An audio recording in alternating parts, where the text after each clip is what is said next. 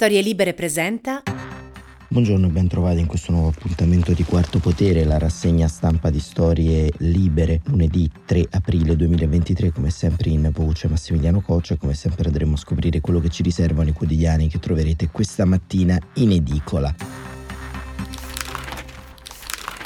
Uno sguardo alle prime pagine che trattano principalmente i temi economici relativi soprattutto alla discussione sul P N R R che sta eh, ovviamente turbando la luna di miele tra il governo e il Quirinale. Nella giornata di venerdì la leader di Fratelli d'Italia e Presidente del Consiglio Giorgia Meloni è stata ricevuta urgentemente al Quirinale per un incontro col Presidente Sergio Mattarella per appunto chiarire alcuni nodi emersi nell'arco di questa settimana, e il Corriere della Sera titola nel taglio alto migranti stretta sui permessi. Ma c'è anche ovviamente la politica estera a tenere banco in queste ore. Ieri si è verificato un attentato in un bar a San Pietroburgo, ucciso un blogger russo combattente in Donbass.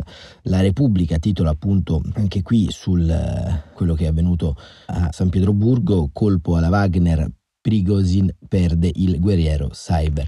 E ancora nel taglio centrale P N R R a rischio, corsa contro il tempo, e la stampa Mattarella Draghi vertice sul P N R R, e Libero apre con le parole del ministro Lollobrigida, basta reddito cittadinanza, meglio nei campi che sul divano. E ancora il giornale braccia rubata all'agricoltura, stoccata di Lollobrigida, la verità a salvare le fabbriche del nord è stato il nucleare francese. Ritornando appunto sul Corriere della Sera, c'è da segnalare, che sarà il primo articolo che tra qualche istante andremo a leggere, un interessante articolo di Angelo Panebianco nell'editoriale che apre nella colonna di sinistra appunto il quotidiano milanese. Perché? Perché ovviamente nell'arco di questi giorni si è consumata appunto una storica inversione di tendenza all'interno degli assetti della politica internazionale. Lo abbiamo anche affrontato, l'incontro tra Putin e Xi Jinping, che di fatto ha rovesciato una logica imperiale che durava da molti molti secoli. Ed è Angelo Panebianco che proprio sul Corriere della Sera scrive: da Pechino a Mosca le nuove logiche imperiali.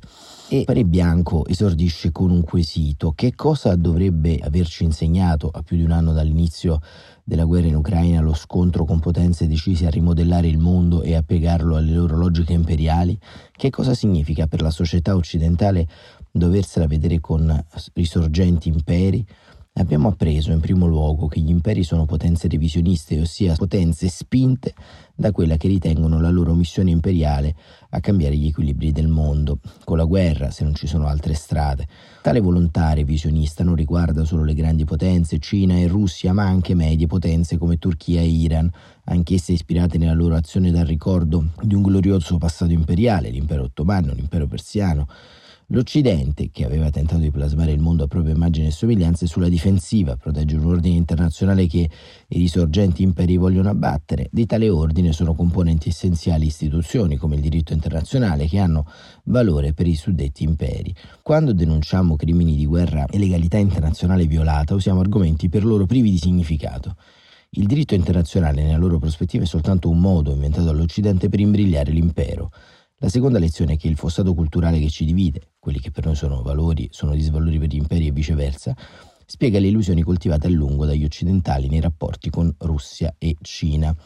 Abbiamo per tanto tempo pensato che l'interdipendenza economica avrebbe portato quelle potenze ad integrarsi nell'ordine internazionale. Di più, abbiamo creduto, ed è l'idea che l'Occidente si porta dietro da secoli, che l'interdipendenza economica avrebbe spinto quelle società a liberarsi e a sostituire col tempo la democrazia all'autocrazia. È un'idea errata, come ormai sappiamo, a sua volta rivelatrice della più grande difficoltà che abbiamo trovandoci oggi a competere con gli imperi, un rapporto radicalmente diverso con la storia passata. Gran parte degli occidentali vive in una specie di eterno presente, non attribuisce più valore al passato. Gli estremisti di sinistra e di destra, che se la prendono con statue, monumenti e opere letterarie, sono solo la punta dell'iceberg, manifestazioni estreme di un più generale rifiuto del passato e delle sue eredità. In un certo senso, la fine della storia ce la siamo fabbricata con le nostre mani. Abbiamo creduto di poterci sbarazzare del passato, dimenticando che esso condiziona sempre il presente.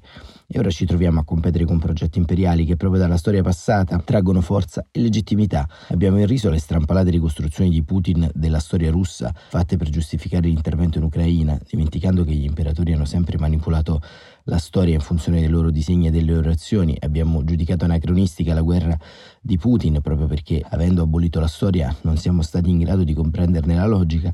L'impero si legittima in nome di una missione civilizzatrice, di un'idea di ordine gerarchico e di pax imperiale che separano i sudditi dall'impero, da cui esige la lealtà e l'obbedienza, dai barbari che vivono all'esterno dei confini imperiali e l'impero che aspira prima o poi a inglobare e civilizzare. L'impero perde legittimità ai propri stessi occhi se non sottomette tutti i territori che ne facevano parte nei momenti più gloriosi del suo passato. Gli imperi possono fare talvolta alleanze tattiche fra loro, ma aspirano a circondarsi solo di stati vassalli, stati che ne accettino l'autorità, missione civilizzatrice e principio gerarchico non lasciano spazio alle libere scelte dei singoli, siano essi sudditi dell'impero o abitanti di territori che l'impero pretende di conquistare o riconquistare. Naturalmente la speranza occidentale che altri mondi, con altre storie e altre spalle, possano adottare istituzioni che proteggono la libertà non è campata in aria. L'aspirazione alla libertà accomuna tante persone sparse per il mondo e che vivono sotto i regimi autocratici, scrive Panebianco. Ma questa giusta constatazione non deve fare dimenticare quanto potenti siano gli ostacoli che la storia passata, le eredità storiche, frappongono fra le aspirazioni e la possibilità di realizzarle. Lo sappiamo, un modo per confondere le idee molto popolare qui da noi consiste nel mettere sullo stesso piano e accumulare la stessa logica America, Russia e Cina. Non c'è forse un impero americano? No, non c'è, dice Panebianco. L'America è una potenza egemonica, non un impero. Non aspira a conquistare territori ed è una democrazia, cosa che per definizione un impero non può essere. Quando Gran Bretagna e Francia, che possedevano grandi imperi coloniali, diventarono democrazie, si trovarono a sperimentare il conflitto a lungo ingestibile fra il principio democratico e il principio imperiale.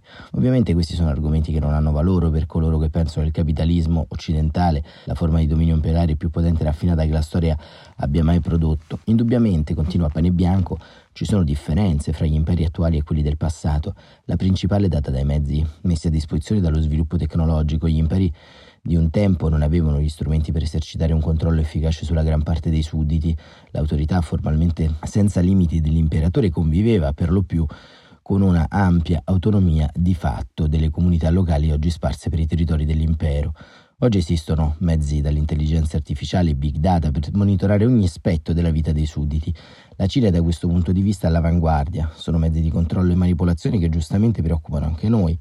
Anche, continua Panebianco, se nelle democrazie occidentali qualche anticorpo c'è. Regole e istituzioni con una plurisecolare gestazione che tutelano la libertà e che sono difficili da sradicare. Come ha osservato Federico Rampini sul Corriere della Sera del trentuno marzo, non è ancora detto che il braccio di ferro internazionale in corso sia alla fine vinto dalla democrazia. In tanta incertezza, conclude, c'è almeno un punto fermo: se Russia e Cina, nonostante le illusioni di un tempo, non diventeranno mai simili a noi, noi a nostra volta non imiteremo Russia e Cina. Ecco, come vedete nell'articolo di Panebianco sono toccate numerose suggestioni, perché ovviamente abbiamo alcune percezioni che ci arrivano da questo anno di conflitto, ma soprattutto abbiamo molto da imparare su quanto succede su campi di battaglia lontani da noi, ma che alla fine ci insegnano quei valori che appaiono abbastanza lontani dal nostro modo di vedere e di concepire l'esistenza.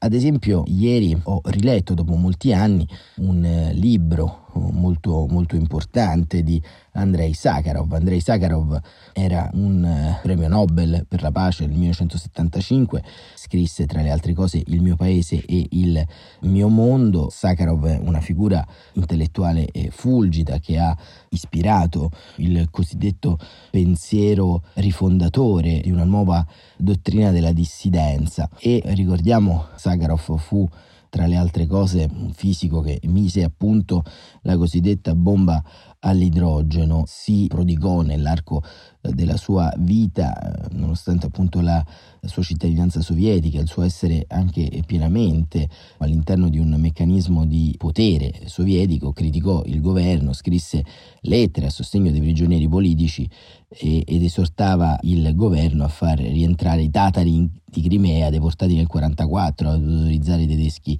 russi della regione del Volga ad andare in Germania, insomma a riconoscere le colpe dell'Unione Sovietica. fu appunto insignito del premio Nobel, ma fu anche tacciato di pericolosità sociale da parte della stessa Unione Sovietica.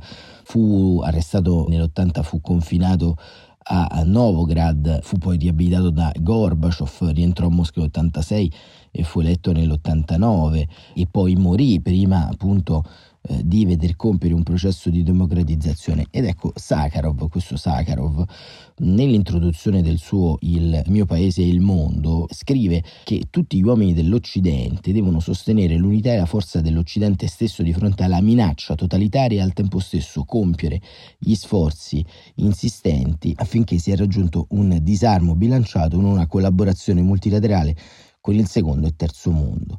E questo lo scriveva nel primo ottobre del millenovecentosettantacinque. Quindi vedete quanto le questioni che stiamo affrontando in questo anno insieme ci portano direttamente su questo nesso continuo, su questa onda lunga rispetto alla riflessione sulle nostre democrazie e soprattutto sulle nostre forme di vita e di governo. E anche su questo è un tempo strano, si vivono dei tempi forti in questo periodo storico, non solo per la Quaresima, la settimana santa che è appena iniziata oggi, anzi ieri con la Domenica delle Palme, ma perché siamo sempre in qualche modo divisi in un limbo dell'opinione pubblica. Ad esempio, ieri si sono svolte le elezioni in Finlandia e Sanna Marin, la leader socialista che tanto ha fatto e tanto insomma abbiamo visto fare nel collocamento euroatlantico della Finlandia, la svolta intorno alla neutralità, è stata sconfitta dal centrodestra e il partito Veri finlandesi ha superato addirittura il partito socialista, che comunque però guadagna consensi. E allora Irene Soave sul Corriere della Sera ci spiega questo voto in Nord Europa e la Finlandia volta le spalle a Marin, vince il centrodestra, boom, sovranista. C'è la musica ma nessuno balla, sguardi nel vuoto, la barista promette cocktail particolarmente carichi, in attesa che arrivi Sanna Marin per ringraziare ritualmente la base, sugli schermi passa la tivù di Stato e ai militanti socialdemocratici tocca anche vedere il caschetto biondo di Riikka Purra che gongola. Siamo una grande alternativa al vecchio sistema. Fasisti, sbotta uno, in un finlandese che suona emiliano. Umore mesto l'hotel Presidenti, palazzone sovietico costruito per Olimpiadi di Mosca dell'ottanta, dove i socialdemocratici della premier uscente Sanna Marin hanno chiuso la campagna elettorale apprendendo che i finlandesi alle urne hanno destinato loro un comodo terzo posto. diciannove virgola nove per cento dei voti, quarantatré deputati. Si balla e si ride davvero invece al Polo Club e al Modaiolo Botta, nuovissimi spazi per eventi dove rispettivamente festeggiano i finlandesi, nazionalisti e sovranisti, e il partito di coalizione nazionale di Petteri Orpo. Lui ha il venti virgola otto dei voti e quarantotto seggi in Parlamento. Sulla base di questo risultato i colloqui per la formazione di un nuovo governo in Finlandia saranno avviati sotto la guida del partito della coalizione nazionale. Ha gongolato a spoglio nemmeno finito la sovranista Riikka Purra, con il venti per cento dei voti e quarantasei seggi, si candida a diventarne la prima alleata, spingendo Marin all'opposizione. La prima ministra uscente, che per tutta la sera ha ripetuto di avere una buona sensazione, ha poi concesso la vittoria al centrodestra e si è detta disponibile ad una coalizione. Il mio partito ha guadagnato consensi, quindi come leader sono contenta. Altra soddisfazione che tace, le sue preferenze trentaquattromilacinquecento la piazzano secondo, dopo Riikka Purra nella classifica dei più votati. Orpo non è nemmeno sul podio, eppure le carte le darà lui. Le prime osservazioni di analisti e commentatori sembrano indicare un modello Stoccolma. A settembre, racconta Irene Soave, i democratici svedesi, formazione sovranista erede neonazisti, hanno sfilato il governo dalle mani della socialdemocratica Magdalena Andersson, formando un governo di coalizione con i moderati. Vi si aggiunge una tradizione politica finlandese, solo due volte è successo che un primo ministro venisse confermato alle urne. Ora iniziano le consultazioni, ufficialmente il premier designato le dovrà avviare il diciassette aprile, già da stasera però tutti si chiedono con quale dei rivali il corteggiato Petteri Orpo eh, vorrà allinearsi per raggiungere la fatidica somma di almeno centouno seggi in Parlamento, fondamentale per governare. E Soave scrive che già dalle prime dichiarazioni però Orpo è sembrato sbilanciarsi dal lato opposto. Non esistono partiti di estrema destra in Finlandia, ha risposto ad esempio un giornalista che gli chiedeva se l'immagine del paese sarà macchiata da una coalizione coi finlandesi. Il presupposto base è rimettere a posto la Finlandia a partire dalla sua economia, tema su cui con Marin, custode dello Stato sociale munifico, la nordica, Orpo è rotta di collisione. Non sta a me decidere con chi potrò allearmi, si è schierata ieri sera Riikka Purra nell'ultima tavola rotonda per la stampa. La frecciata era Marin, che invece aveva escluso a priori allearsi coi sovranisti. Le consultazioni come la scena di un dibattito tivù che ha definito l'intera campagna elettorale, Purra e Marin che si urlano addosso, Orpo le guarda sornione, sullo sfondo sicuro. che vincerà. Ecco, e questo, diciamo, risultato a sorpresa ci racconta ancora una volta quanto le pulsioni nazionali all'interno del contesto geopolitico anche appunto di un paese lontano da noi come la Finlandia raccontano come ci sia una doppia narrazione. Da un lato, come vedete, la splendente carriera diplomatica e presidenziale di Sanna Marin, una iconografia molto ben riconoscibile, una donna che ha saputo imporre un agenda setting per i paesi del Baltico e per i paesi del nord Europa, che però in patria fatica sui temi tradizionali, quelli del welfare, quelli dello stato sociale, dell'economia e della riforma, soprattutto, che non è stata in grado di mettere a terra rispetto alla crisi economica che sta avvolgendo il paese. Ma soprattutto, dall'altra parte, una sempre più polarizzazione del dibattito, in cui le piccole famiglie politiche faticano ad avere numero e consenso, in questo caso in Finlandia, e che riducono fondamentalmente la forbice della disponibilità delle alleanze, che è un po' quello che succede anche in Italia, dove ad esempio la vittoria molto identitaria anche qui di Elly Schlein alle primarie del Partito Democratico designa una coalizione che potrebbe far sintesi di forze più spostate verso la sinistra radicale, che però in termini numerici non attraggono lo stesso numero di elettori rispetto alle forze populiste come il Movimento cinque Stelle. E invece la destra in Finlandia, così come in Italia e in altri paesi, basta pensare alla Spagna, dove appunto si andrà ad elezioni a breve, dove il Partito Socialista governa e governa e da noi è preso ad esempio, rischia di perdere e di cedere lo scettro al Partito Popolare post-franchista e alleato con Vox, che sarebbe insomma una Fratelli d'Italia molto più rumorosa. Ecco, tutto quanto questo ci deve far comprendere quanto anche da noi il paradigma che ci raccontava Angelo Panebianco, che sul Corriere della Sera di oggi, come dire, un paradigma fluttuante e mutevole. E riusciranno infatti il comune senso della democrazia, il comune senso dello Stato di diritto a tenere alta la guardia democratica anche nei paesi europei?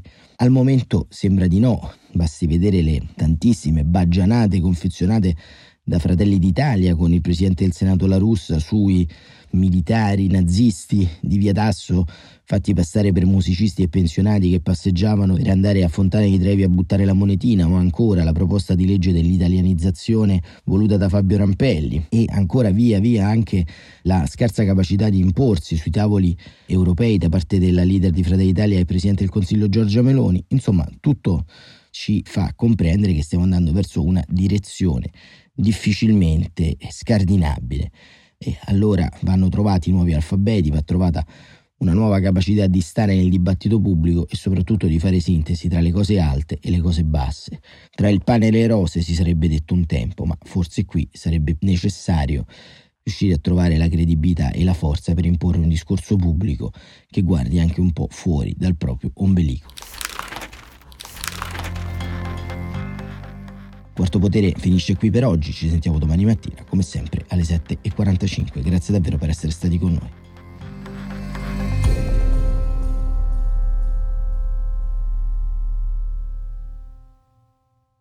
Una produzione storie libere punto effe emme di Gianandrea Cerone e Rossana De Michele. Coordinamento editoriale Guido Guenci.